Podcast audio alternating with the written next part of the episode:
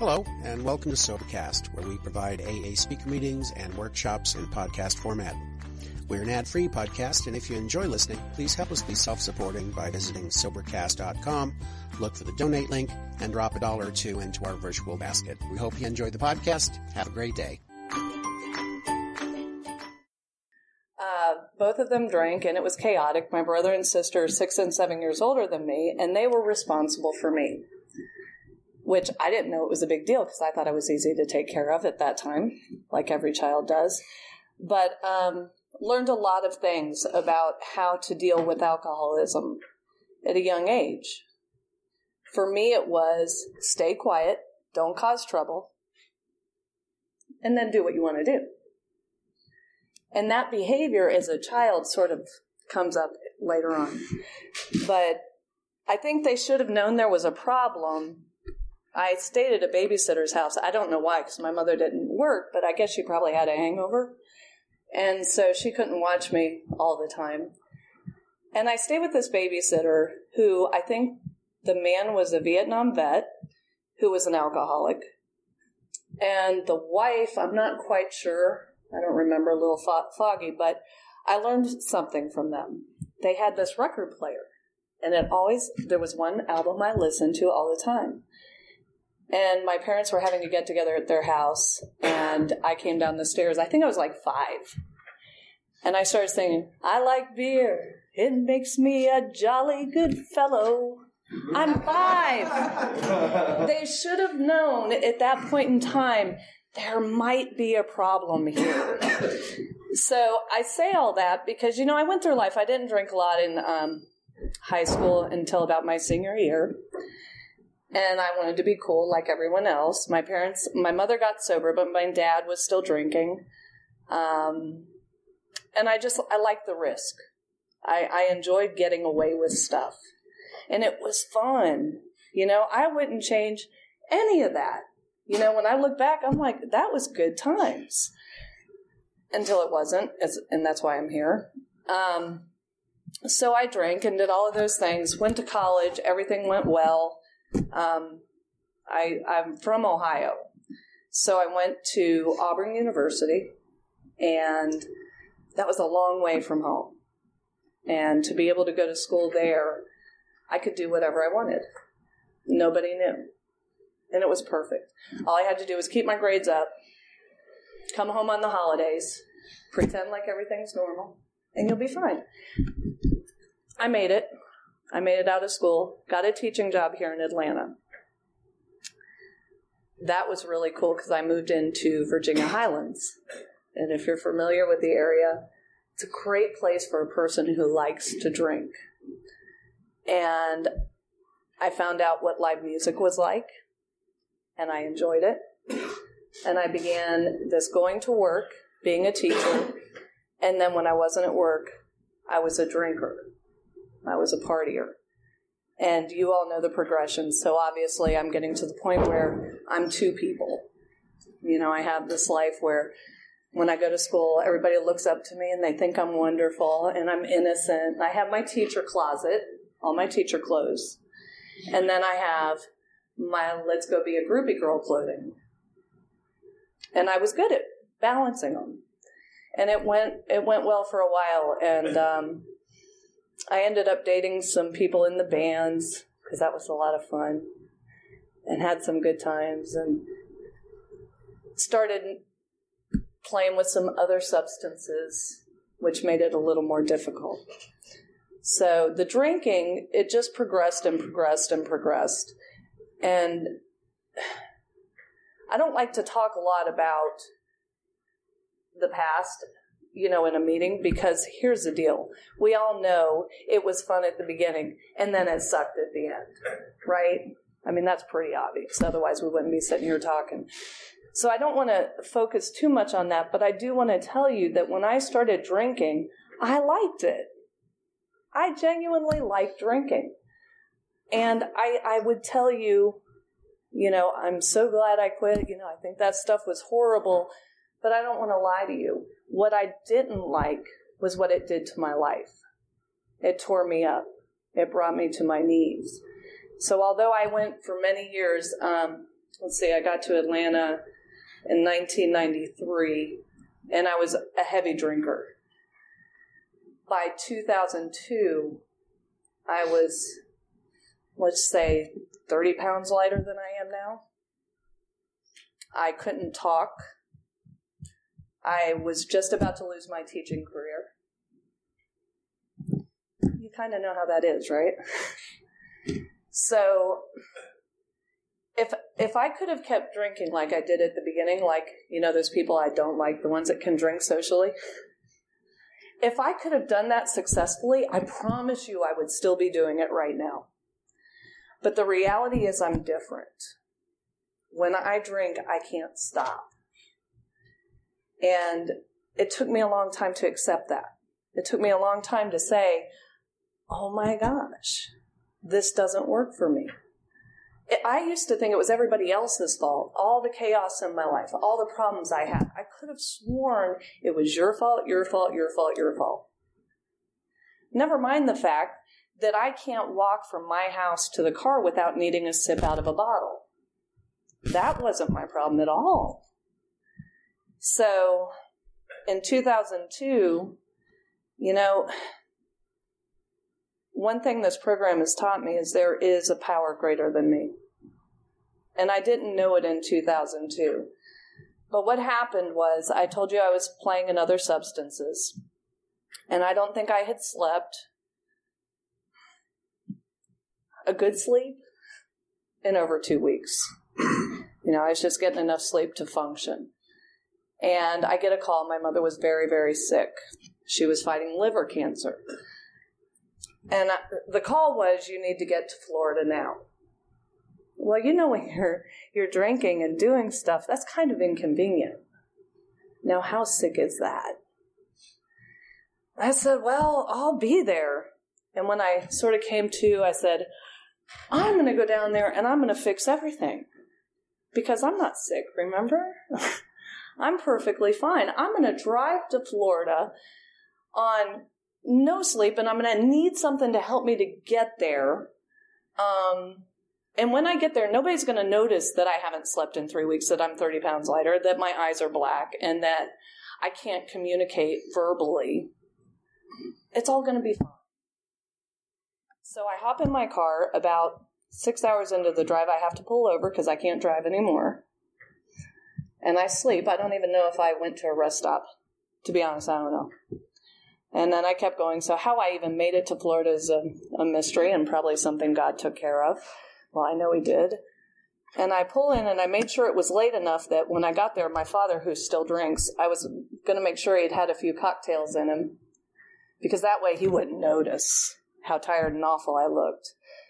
And the rest of the family, it would be, the lights would be low, you know, like the bar lighting is what I was envisioning in my head.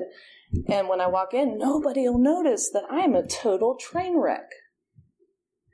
And I'm like, Hi, mom, how are you? I'm so sorry you don't feel well. And she is dying of cancer.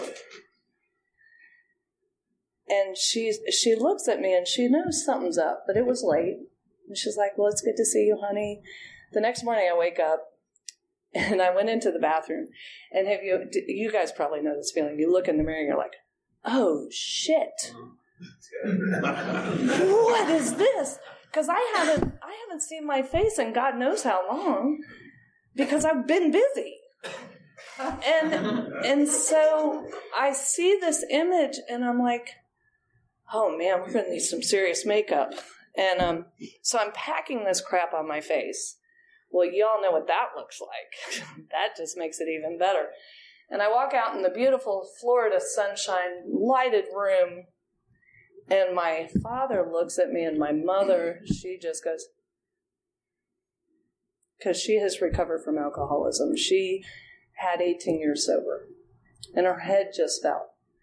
My father, on the other hand, is like, Jesus Christ.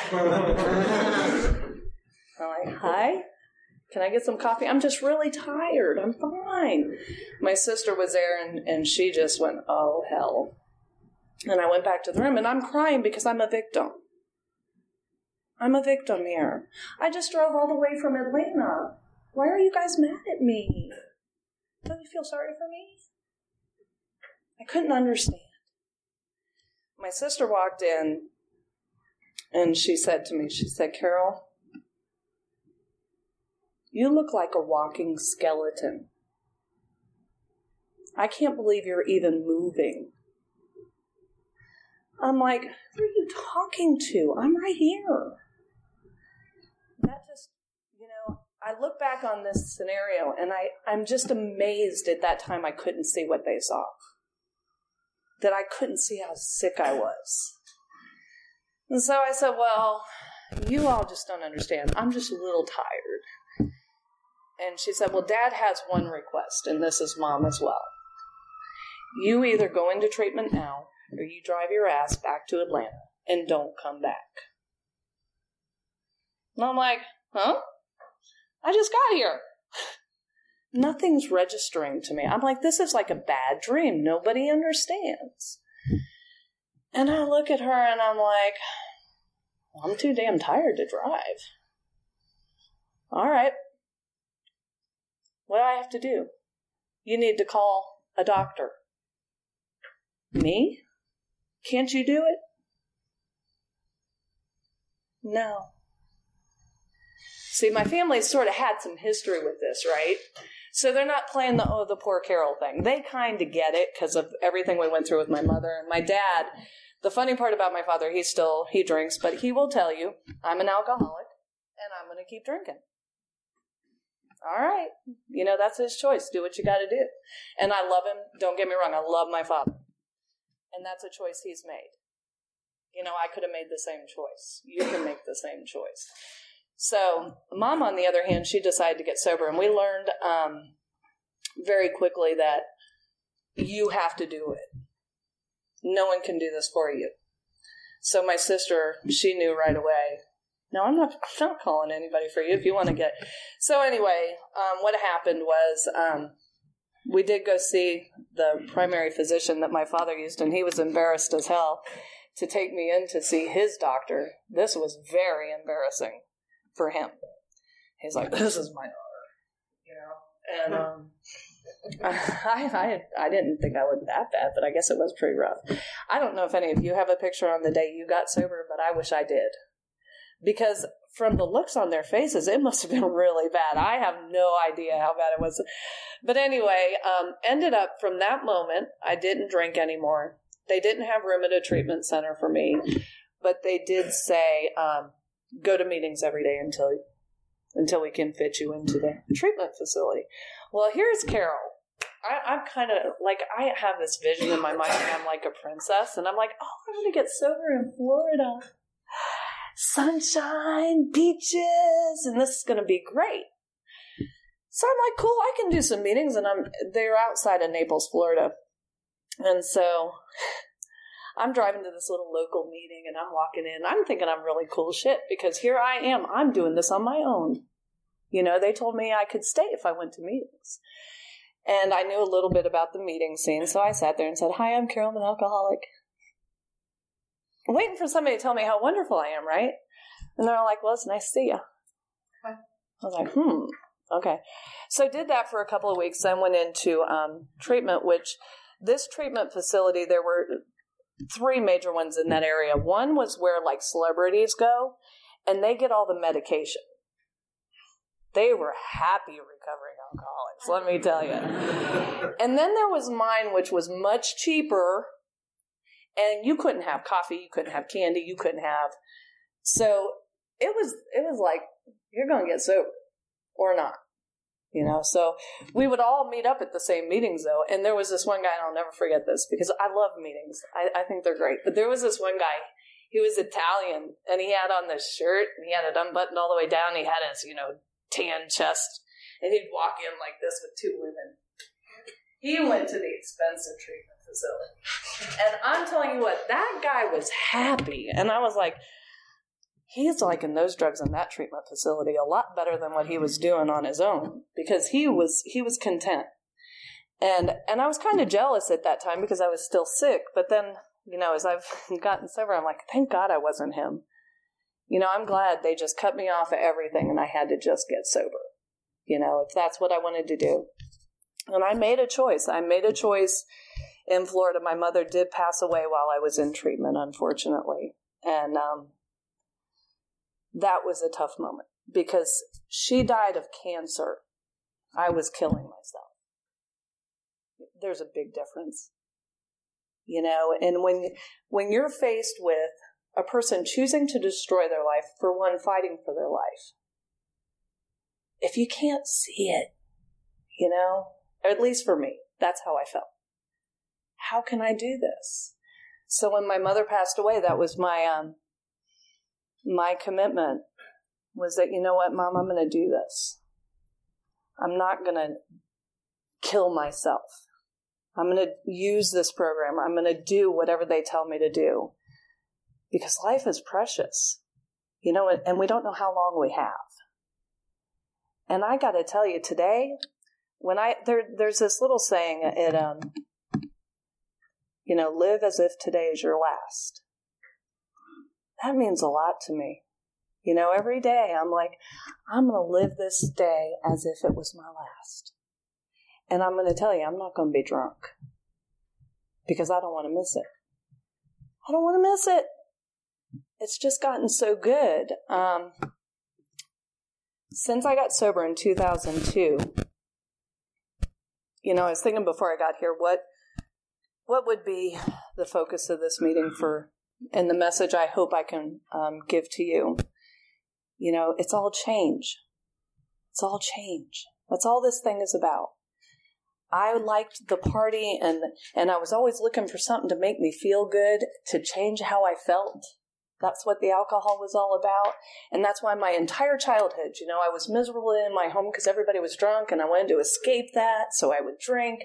Then I got to high school and, and I was like, I didn't feel like I fit in. So I thought I'd drink to change how I felt so I could do what I wanted to do. And be a part of. And then got into Atlanta and I'm like this little country girl from Ohio and I'm like, oh, I got to act cool, so I'll be a groupie. And I was going to change and be a groupie and do the band thing and fit in and drink and party. And all of it was empty. All of that was empty. Since I got sober and changed and, and used what's in these rooms and what's in that big book, all of a sudden I'm full. I changed in a different way that I don't need a substance to make me feel whole. I don't need, um, as you can tell, an outfit to make me feel whole. Um, it's inside. What AA gave me was the thing I was missing inside. And they talk about the spiritual awakening, you know, when you work the steps and you have this spiritual awakening. And Ira and Jerry will know who I'm talking about. Um, but this lady from our Friday night group, when I first came in, her name is Paige. She shared in the meeting something so amazing to me. And I think I had like a year or two sober. She said, they were talking about what is a spiritual awakening. And she just had a way with words, does have a way with words. And she said, You know, a spiritual awakening, if I could explain it to you in words what it is, I would but I can't. Until you do the work, you will never understand what a spiritual awakening is. But I can tell you this it is the best feeling you'll ever have. And I was like, who is that chick? I want to know her. I want to know what she's talking about. What is this thing that she feels inside that I have missed my entire life? That I want more than anything. How do I get that? So I started using that sponsor. And the sponsor led me through the steps to the point where one day someone looked at me and said, You've changed. And I'm like, Huh? Again, that baffled feeling like, Who are you talking to? It can't be me. It had happened. The miracle had happened for me. And I honestly believe that at that moment, when the spiritual experience happened for me, or this awakening, I began to see life differently. What used to be important to me really wasn't that important anymore. And the things that are important to me now are so awesome. Um, I am single. For some reason, I'm still working on this relationship thing. that is messed up. People are not easy for me. And um, so I am working on that. But um, because I'm getting older, the one thing I had always wanted to be was a mother. Well, you know, when we're out drinking and doing what we do, it's really not a good place for a baby. And for some reason, the big guy upstairs protected that child from me. And and I say that because I'm blessed. I, I could have really hurt a child. And so when I got sober, it finally I wanted to be a mom. But again, where's the husband? I can't find him. I think he's missing. Um, but I decided I wanted to adopt a child. You can't do that when you're out drinking and all the other stuff I was doing. No one would even consider it. And so um, I have a 20 month old daughter now. And it's been, yes, she is um, from Oklahoma City and the birth mother. I met her four days before Elizabeth was born. And let me tell you something. We sat on a couch and I felt like a sponsor. This girl, I loved her. She was kind and smart. But guess what? She had a problem like we have. And we sat there and talked, and she, I said, You know, honey, I said, you haven't ever given up a, a child for adoption, and I've never adopted anyone. Neither one of us know what, what's going to happen here emotionally. But um, do you think you might want to quit using? Because she used meth throughout the entire pregnancy. And she said, You know, people have suggested that this would be a good time for me to do that. She said, But I just, I don't want to quit yet. And you know, somebody who's not us would be judgmental, wouldn't they? They'd be like, You're an awful person. How could you say such a thing? And I looked at her and I said, Yeah, it really wouldn't do you any good to do it now, then, if you're not ready. And she looked at me baffled. And I told her, I said, Well, I can promise you this. And I never did tell her I was an alcoholic because I didn't want her to change her mind. Um, but uh, but I did counsel her as well as I could at that moment. Um, hey, I wanted my baby. Um, I'm still an alcoholic, damn it. Um, but I did tell I did tell her. I said I can promise you something. I will love your baby, and I will protect her, and I will take care of her. And you know what the cool part of me saying that was? I, I knew I could do it. I knew I could do it now. If I had said that, and I'm sure I did back in the day, I had probably said things like that a million times knew I was lying through my teeth because there was no way under God's big blue sky I could possibly do any of the wonderful things I said I was going to do. And what a miracle to be able to have this little girl and love her and take care of her. And God only knows, I may cross paths with Erin one day, her birth mother. I don't know. We we communicate through pictures. I let her see her, and and that's a. I am I have control issues too, but um, you know I I felt a connection to this woman, and I can only tell you that God's got a hand in it. Um, I don't know what it is, but that was a big change, and then um, since I've been sober, my family relationships are much stronger, and I'm actually moving to Ohio on Friday to help my parents and to do something really, really cool for my daughter. She's going to get to be around horses and cows and and and just have this whole world that um, if I were drinking, it wouldn't happen. So when I share my story with you and I think about change, when I first got sober, I never imagined in a million years what would become of me. You know, I just knew it when I was down and out, beaten and tired, that I just felt like shit and I just wanted the pain to stop. You know, just stop the pain. And and for God's sake, can I just tell the truth for a change? I don't know how to tell the truth. And now I'm dealing with things that are so much better. You know, I'm not worried about when I wake up in the morning how many people did I lie to last night and oh, who was that guy that was right here? I'm not doing that anymore. My life has just gotten so much better. And I know the only way it happens is by coming in here and genuinely surrendering and saying, I'm done. I'm done with the way I, I, am living and I want to change. And I'm not perfect since I've had Elizabeth. I'll just tell, I'll put it all on the table because that's what we do, right? Um, I got her, and I remember sponsoring women with children and saying, "You need to do a meeting. You know, you got to have at least two, three a week. You know, because I was single.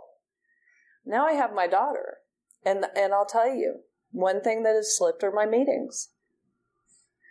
And I, I'm with one of my sponsees right now, Sandy, whom I love like a sister, and we were talking, and she said, "What do you miss?" Basically and I said, well, one, I'm, I'm not hearing the message on a regular basis, which a good alcoholic, I need to hear the message. I need to remember what this is all about. But two, I miss the camaraderie, the fellowship, the connection to people that um, is so valuable, so very, very important to me. Um, you know, talking to someone on the phone is great, but it's different. It's different. So I have made a commitment because I don't know how many of you went to treatment or not, but before I left treatment, they said, What's your relapse prevention plan? And I had to write it out, right? And of course, you know, 30 days sober, I was like, well, I'm just going to go up to Atlanta and I'm going to go get my meetings and I'm going to get a sponsor. And I said all the right things. But it's because I knew that's what I was supposed to say. I'm a good alcoholic. That's what you want me to say, so I'll say it thank God I actually followed through on it. But what I can tell you today is I am going up to Ohio. I'm going to find where the meetings are. I'm going to get a sponsor in Ohio. And I'm not saying it because it's what they told me to write on the paper. It's because I know it works. And guys, I don't ever want to go back to my old lifestyle. And I, I now have something so very, very, very valuable to me. I would never want to put her through what I went through as a child. You know? And when I took on that responsibility of a little girl, that's big stuff. And I know the chaos of living in an alcoholic home. And I know the chaos of being an alcoholic, an active alcoholic. And I never want to go back to that. So, what sounds ridiculous on paper is the best medicine. So when I get to Ohio, I've already set up my plan of action because I have found that the best way to stay sober is to keep moving. Um, I have um, decided to participate a bit in. Um, I don't know if I'm supposed to say this, but I'm telling you my story, so it's part of me. I am participating in Al Anon as well because um, my father, whom I absolutely love and adore, I'm going to be closer to him now. And that's not easy. He's a powerful force. he is a powerful force, and I want to stay sober. And sober to me is not only um, not drinking, it's about staying spiritually fit. And my father has the power with me right now because I'm still in in pro, um, I'm in, I'm in a work in progress. Um, he knows where the buttons are.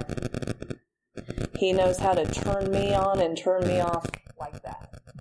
And I don't know about you if if if I'm having a bad day and he hits the right button, that could be a trigger to say, you know what, the beer sounds good. I can't let that happen.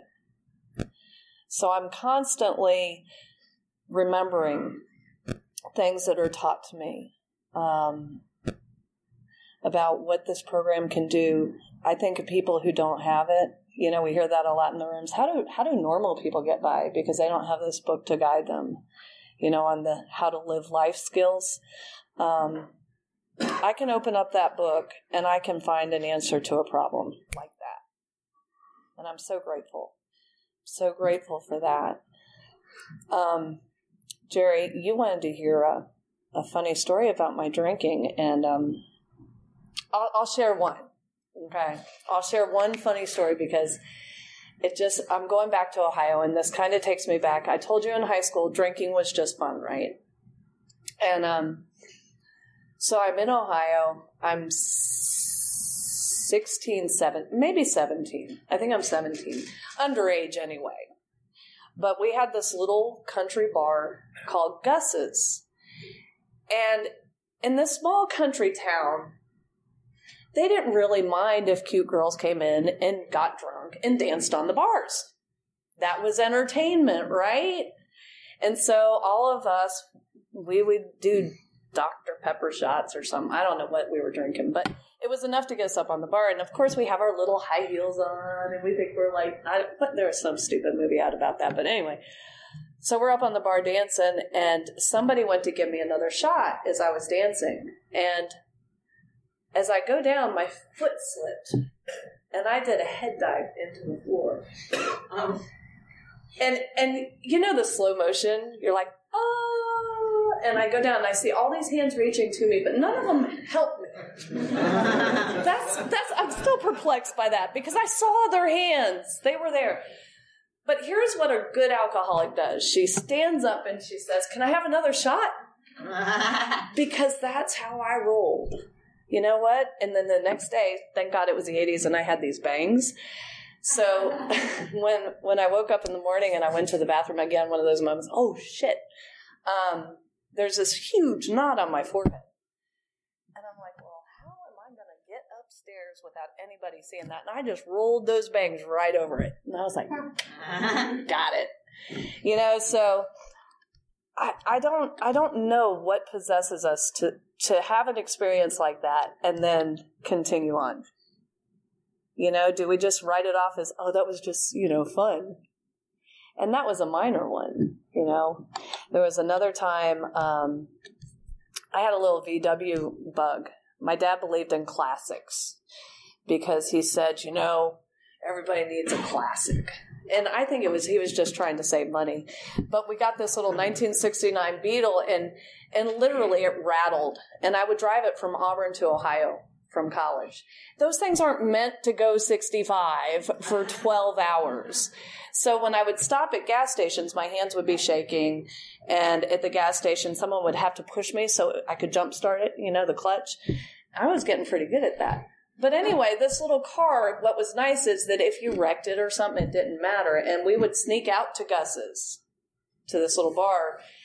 I would come home after I met everybody in town. Then I would come home and say goodnight at about 10 o'clock to the family. And then I would climb out my window, go down the driveway to where I left the car. Then I'd hop in and go back out and party till four in the morning. One night I'm coming home and it's raining. And in this little beetle, there's this bridge and there was water on it and a hydroplane. And I went over the bridge and the car goes sailing. I mean, it was like the love bug. We're flying. And I go between trees, a fence, and into someone's yard and I do a 360 in their yard, stop with my headlights in their front window. That sobers you up. And I'm sitting there and I'm like, oh, sh- what do I do? Is it going to start? And it started and I pulled out. Good alcoholic. The next morning, my mother and I are going into town. Mom, look what somebody did in their yard. Can you believe that? Because I had to see my damage and I had to write it off. These are all signs, right? Normal people don't do this shit. But that's what I did. Now I am a cautious driver. I have valuable cargo in my back seat. Um, it's a great life. I wouldn't change it. That stuff, that's just Russian roulette. Eventually, you're not going to be lucky. Eventually, it's going to stop. And that's what happened to me in 2002. And I'm, I'm truly grateful that God gave me another chance to try this thing and live life. And, and I've decided that with Him, I do much better than I do without Him. And whoever your higher power is, embrace that and let it give you strength so that you can get up in the morning and you can just look at life and say, I'm going to do a little bit better today. You know, and, and it does. It just keeps getting better and better. And I have no idea how long I'm supposed to speak. So I am going to tell you that I have enjoyed being here tonight. I'm truly grateful for the opportunity. I was probably all over the charts, but I can tell you this is closing. I love sobriety, and I hope you do. Thank you.